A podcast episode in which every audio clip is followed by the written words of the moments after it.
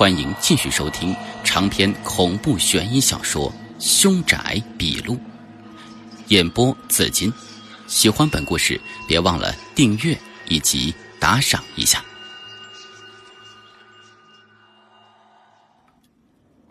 与此同时，我真切的听到一个女生在朗读英文，若有若无的，像离得很远，但是却很清晰的钻进我的耳朵里。此时我身体发凉，恐惧到了极点，但是却没有任何的办法。终于，脚步声停止了。我心中惶恐，接下来，他是不是要对付我了？该死的廖光明，这时候就像消失了一般，外面一点动静都没有。我正在暗骂廖光明，突然脚下两支蜡烛忽然闪灭几下，就灭掉了。同时，我感觉一双冰冷的手摸上我的身体，从头摸到脚，似乎。最后抓住我的脚踝，我的心提到嗓子眼上。听廖光明的意思，那蜡烛灭掉了，鬼魂就可以上我的身了。我原先一直强忍着内心的恐惧，尽量不去看那镜子，但是此时，随着蜡烛的灭掉，我本能般的看向脚下的方向，一眼就看到那面古镜。那古镜镜面十分的光景，虽然光线不算太好，但是也算清晰的照出了一切。我看到自己光珠一般的躺在床上，而在我的身上趴着一个人，那人的长发垂了下来，遮住自己一张脸。让人恐惧的是，他的全身都是血。不过此时，他正歪着头，在吹我肩膀上的火苗。那火苗幽绿，被他一口一口吹得摇摇晃晃的。我的身体动不了，使劲转了转眼球，用眼角余光看了看廖光明放在我肩膀方位的那支蜡烛。这时候，我发现那蜡烛的光正在拼命的摇晃着。就像是有个人正在吹气一般，我顿时明白了，那蜡烛就是我体内的阳火，而我身上这个鬼正想把我的阳火灭掉。不过那阳火似乎很旺，那鬼吹了半天都没有成功，他似乎是放弃了，在我身上半坐起来。伸出两只染血的胳膊，我从镜子里看到他的背影，但是这场面也足够的瘆人。我一只紧绷的神经终于忍受不住了，大喊了一声“救命”！这一声憋了很久，底气十足。喊过之后，我的身体竟然能动了。与此同时，房门“咣”的一声被撞开。廖光明扑了进来，他没理我，手中提着根棒子，二话不说，在我身上抽打起来。我差点没气疯啊！尼玛是不是疯了？那棒子不打鬼，打我干鸟啊！而奇怪的是，那棍子抽到我的身上，我就感觉不到一点疼。我马上明白了，廖光明打的不是我，而是我身上的鬼。我赶忙看了一眼墙上镜子。就发现那镜子面出现裂纹，什么都看不清了。而廖光明的棍子抽打下去的时候，发出啪啪的声音。我虽然没什么感觉，但是那木棍每打一下就沾上了血。廖光明拼命的抽打，那木棍上血是越来越多，很快那木棍的一端就变成了红色了。廖光明不知道打了多少下。终于一屁股坐在床上，木棍也耷了下来，开始呼哧呼哧喘粗气。我仔细看，发现他脸上已经全都是汗了。他没发话，我躺在那里更是不敢动。廖光明喘了一会儿气，终于说了一句话了：“双七，不是让你别看镜子吗？把灯打开，把那风铃给摘下来。我自知理亏，赶紧就起来，摸到墙壁开关，开了灯。灯光昏黄，但是足以照亮这房间里面的一切。我站在床头，把床头那串风铃给摘了下来。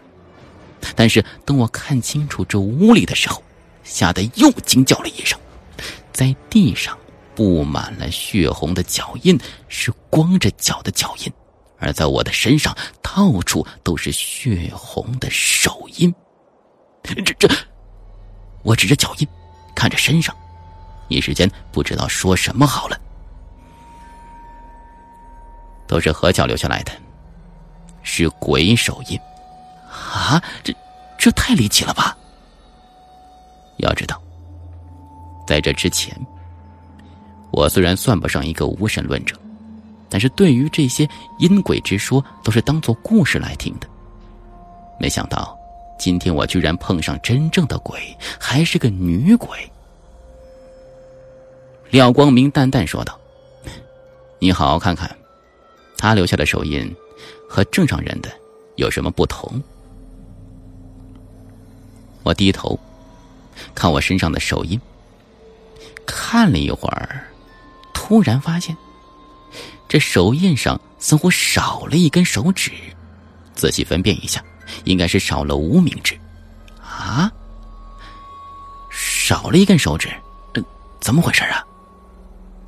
这时候，我的好奇心里大大压过恐惧心理，不由发问道。廖光明说了一段莫名其妙的话，让我不得其解。他说：“无知少无名，奈何桥上情？相痴终一梦，解析断苦情啊！”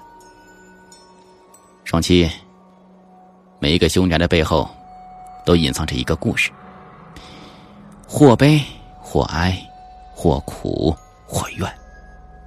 当你破解了凶局的时候，真相也会浮出水面。看来何巧的死，也是跟情有关的。我似懂非懂的，问他是怎么判断出来的。廖光明解释说：“人的无名指据说血脉与心脏相连，所以民间一直有个说法：两个有情人一起殉情的时候。”会用一根红线将彼此的无名指系住，这样到了阴间喝了孟婆汤也不会忘记对方，转世投胎的时候就会成为一对了。但是这种做法有违地府常规，所以对于殉情而死的男女啊，鬼魂会被切掉无名指作为惩罚。我点点头，可是何巧还是个学生啊，怎么可能？会被情所困呢？廖光明一笑说：“这个只能等天亮问问他爸爸了。现在看何巧啊，肯定是受骗了，所以才会滞留阳间。他怨气冲天，刚才呀也是想咬掉你的无名指。”我哆嗦了一下，又看了一眼身上的血印，感到一阵阵恶心和后怕。便抓起我的衣服去擦身上那个血手印，但是血手印好像是印在皮肤的下面，怎么也擦不去。廖光明说：“那是鬼手印，擦不掉的。穿上衣服吧，那些手印和地上的脚印，等天亮之后会自动消失的。”我松了口气，一边穿衣服，一边偷偷摸了摸裤兜，那枚金币硬硬的还在。我暗自窃喜，抽空把这金币卖了，也能给家里减少一点负担。我故作轻松的就问廖光明：“你让我光身子睡在这个床上面，还有那根棒子，用什么名堂啊？”廖光明反问说：“你听说过压床吗？”我一愣，但是很快就反应过来了：“你你是说？”是我们这里结婚的一种习俗。廖光明点点头，接着说：“压床啊，是一种民间习俗，又叫压喜床。青年男女结婚的头天晚上，新郎呢会请一个未婚青年男子在婚床上过夜，因为婚床的青年必须是童子身，才能保证自己纯洁和阳刚，能够压住白邪。你睡在这里，可以用你的生气来压制邪气，而且人光溜溜的来，赤条条的去，所有衣着物品都是身外之物，光着身子反而能够更好的去掩盖活人阳气。这样呢，鬼魂来到这里才不会起疑。你睡在床上，何巧的怨气发不出来，我就可以逼出何巧的血煞气了。我苦着脸问他：“以后不会每次破凶宅，你都要我光着腚睡在鬼床上吧？”廖光明一笑，说：“一方面是为了压邪，另一方面也是为了锻炼我的胆量。毕竟……”干这一行，胆小是不行的。下次他会想别的办法。我心中暗暗叫苦啊！这次廖光明是及时冲进来了。如果他晚了一步，或者他制服不了何巧，那说不定我早就已经被何巧给办了。当下我注意到他手中那根棍子，看起来很平常，但是显然不是普通的物件。廖光明晃了晃那根棍子，说道：“这叫摇火棍，是一种古杨木，很普通，就是农家用来捅火的棍子。”我接过来仔细一看，发现那真的是一根普通的木棍，一端的乌黑是火烧留下的印记，另外一端油光是经常有人拿手磨握出来的。廖光明说：“啊，这农家的。”灶坑经常烧饭，烹制五谷杂粮，还有灶王爷护佑，所以呢是阳气很盛的。那种灶火叫做窑火，这种铜火的棍子，在方术里算是一种法器，就叫做摇火棒。我惊愕不已呀！看来方术繁杂，涉猎很广，很多不起眼的东西就能起到很重要的作用。我就问他。那你刚才用这摇火棒打的是何巧吧？他他他死了吗？我打的是何巧的一缕魂魄，他本已经死了，只是世上还有他未完的心事，所以才会滞留阳间的。摇火棒可以打魂，如果是有煞气的魂魄，也可以打出他们身上的煞气。如果何巧的煞气除了差不多了，他就可以去投胎了。我一喜。这么说，这件事情就算解决了。廖光明苦笑了一下，起身将那面古镜摘了下来，说：“ 可惜了，这镜子看起来是赝品，虽然能够照出何桥的鬼影，却定不住他。他的煞气没有完全除掉，就跑了。先把那风铃拿着，咱们回宾馆吧。”姚光明摸出一团麻绳。让我把风铃缠上，以免发出声音。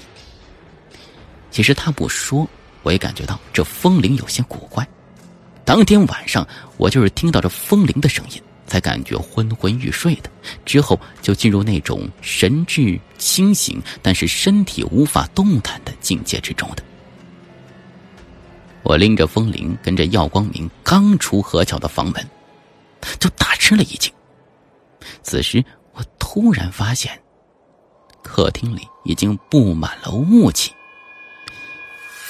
我以为自己看花眼了，揉揉眼睛再看，真的是雾气。